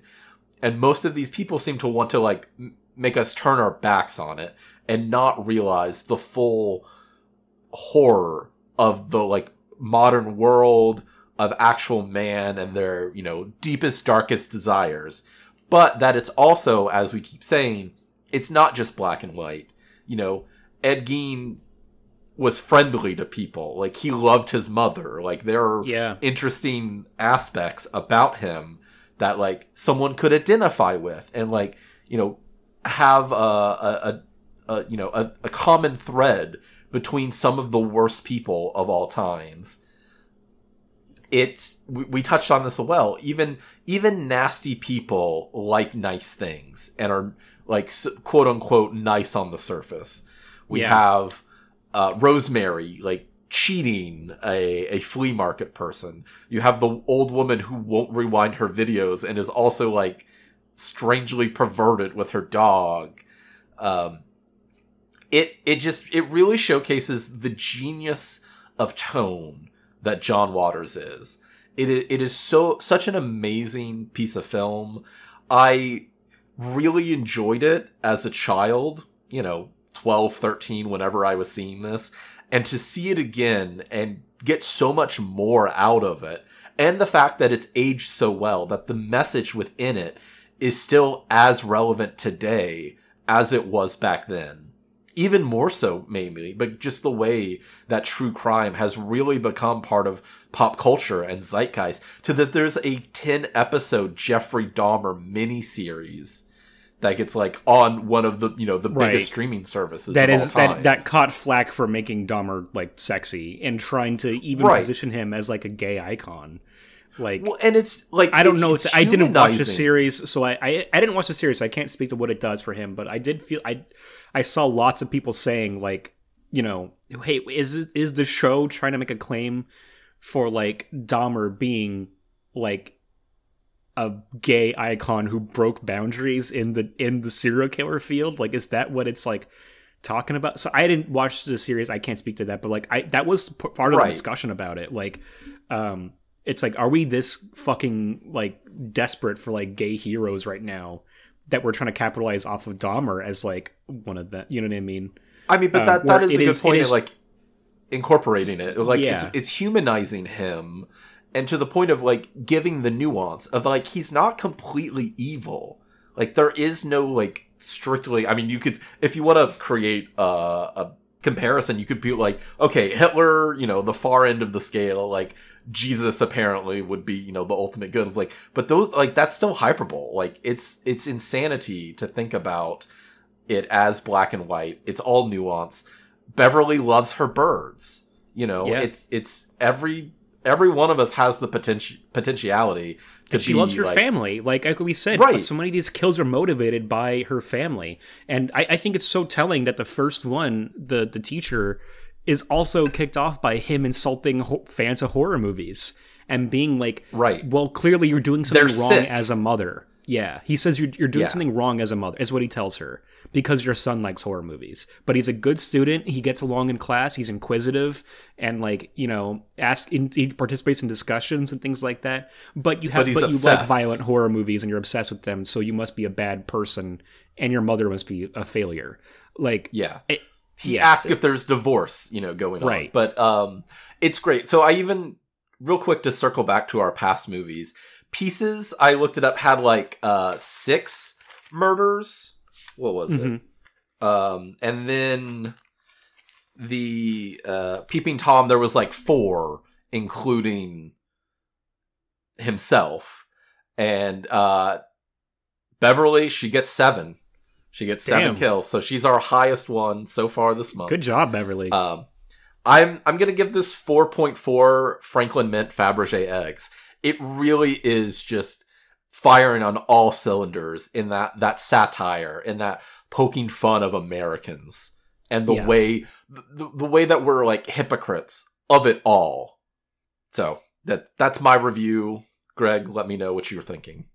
Uh, yeah, sure. So like, I, I a lot of my view of this movie was colored by reading his book because like, uh, there are so many things he touches on that like explain certain like ideas or moments in this as to why he would be interested in making a movie a movie about it. But it's so interesting because he himself is such a person of like interesting contradictions a little bit where he can be so impassioned about Leslie Van Houten's situation.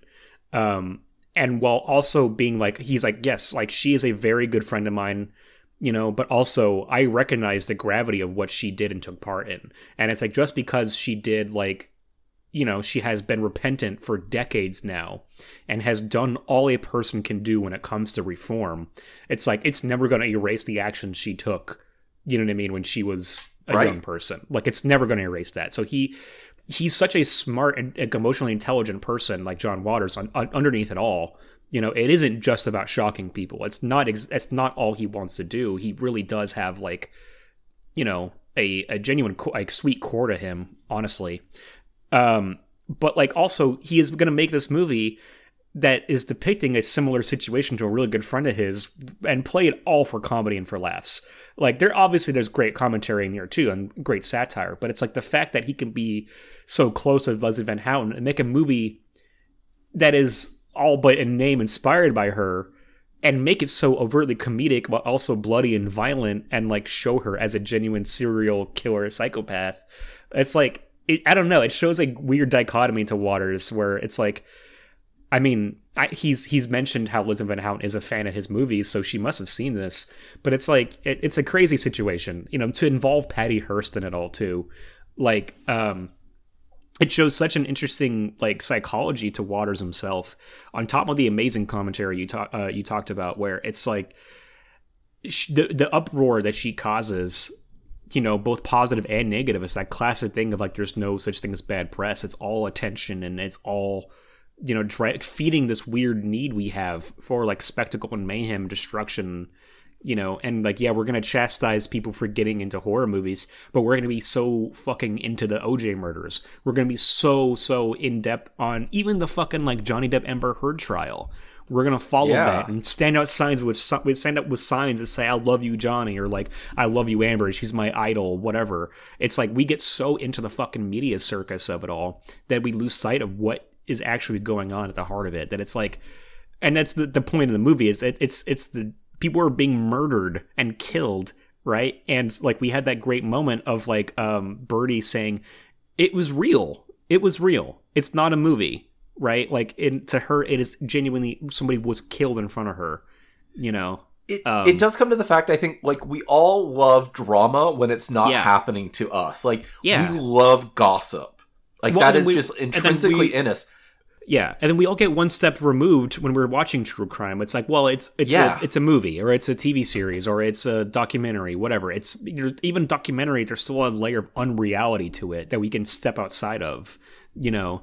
Um, and I think this movie even shows, and like Waters' book talks about this a little too when he's talking about um, some of the family members of the murder victims of the La Bianca family, where he's like, you know, it was real to them. That was a real family member that was taken, real family members taken from them. But even then, those people can get into sensationalism.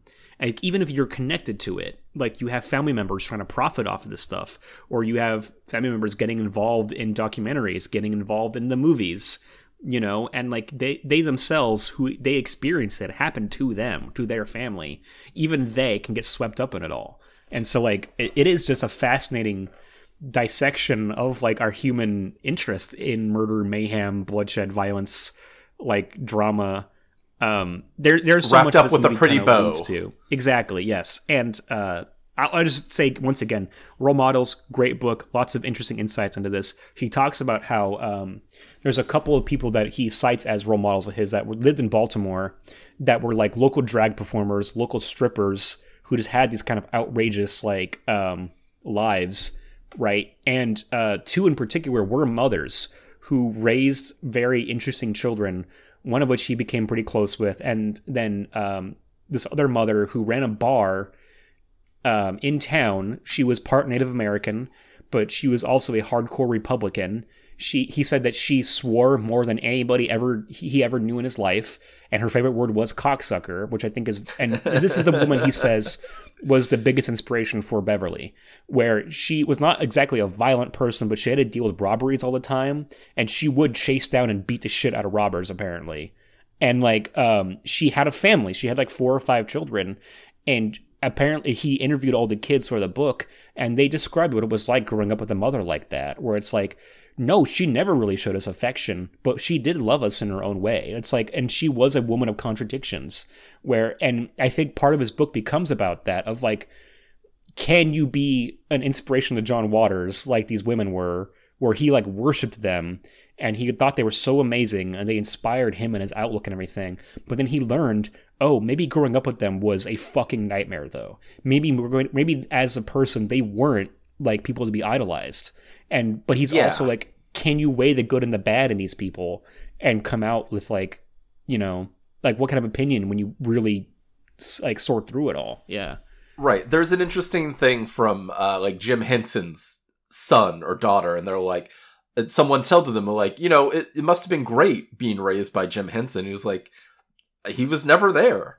Yeah. Everybody loves him, but like he uh, basically abandoned us, and that's why they had to go into the family business because that's the only way we not going gonna get, get- to spend time right with you're not our gonna get any attention from him otherwise yeah Right. um so you're right i mean i feel like this this movie and just like as a whole john waters movies are an interesting exploration of just like the multitudes that people contain you know what i mean like and even going back to Pink Flamingos, I know you haven't seen it, but there's a mother son relationship in that movie that is fucking outrageous.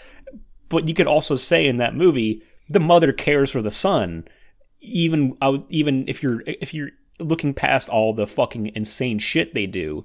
Like it is a Right. mother son relationship that like is there's genuine affection there.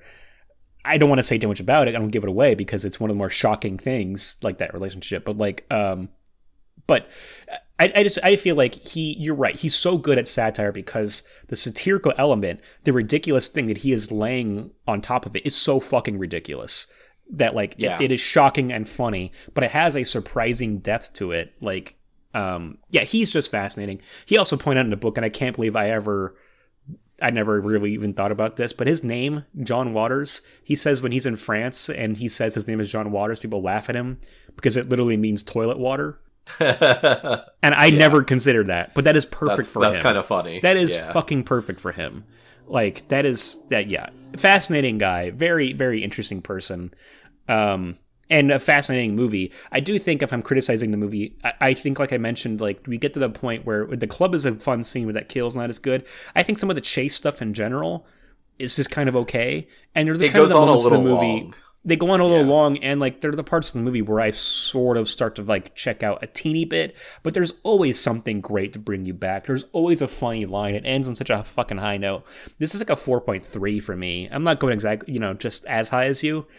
Um, because I think it's the John Waters around it that supports the movie rather than the movie on its own being like it is really amazing, but I feel like I don't know. I I don't know if that even matters. 4.3 though. 4.3 Franklin mint eggs.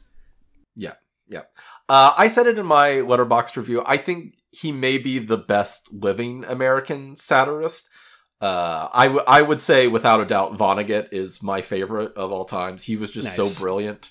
But Yeah. uh, you know, unfortunately, he's dead. So we're gonna move on then.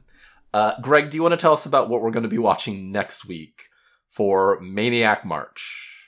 Yeah, I want to explore something um, a little different. It's funny we talk about the true crime element this week, and this is going to be a movie that, uh, in a way, is a sort of true crime story. It is based off a real person, and I think the only one we're picking this month that is depicting a real killer, uh, kind of.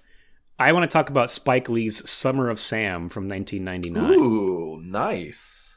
Yeah, starring John Leguizamo and um, Adrien Brody. Adrien Brody, written by Michael Imperioli of of The Sopranos. Right.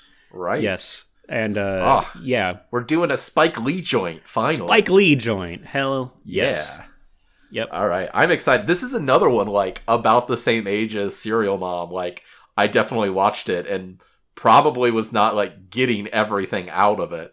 It was just Yeah. so weirdly powerful in the way that he's telling it that I'm It's a bizarre movie that I'm excited to rewatch. It's fucking Yep. crazy. Um, I yeah, I'm excited to talk about it. Great. Well, uh, until then, you can always please remember to rate, review, and subscribe anywhere you get this podcast. You can always reach us, email at weeklypodcastmassacre at gmail.com. We have both Twitter and Instagram, both at Weekly Massacre. So hit us up. Let us know if you have any correspondence with serial killers that have been on death row. If you know how to get Patty Hearst into one of our movies, that would be fantastic if you can get me that tape of Chesty Morgan on that on uh Scotty's TV, you know, slide into my DMs, baby. Uh, until next time, uh, the only cereal I know about is Rice Krispies. She's costing taxpayers millions of dollars, but she don't care nothing for the national budget. Uh, Brilliant. wonderful. Goodbye, everybody. Goodbye.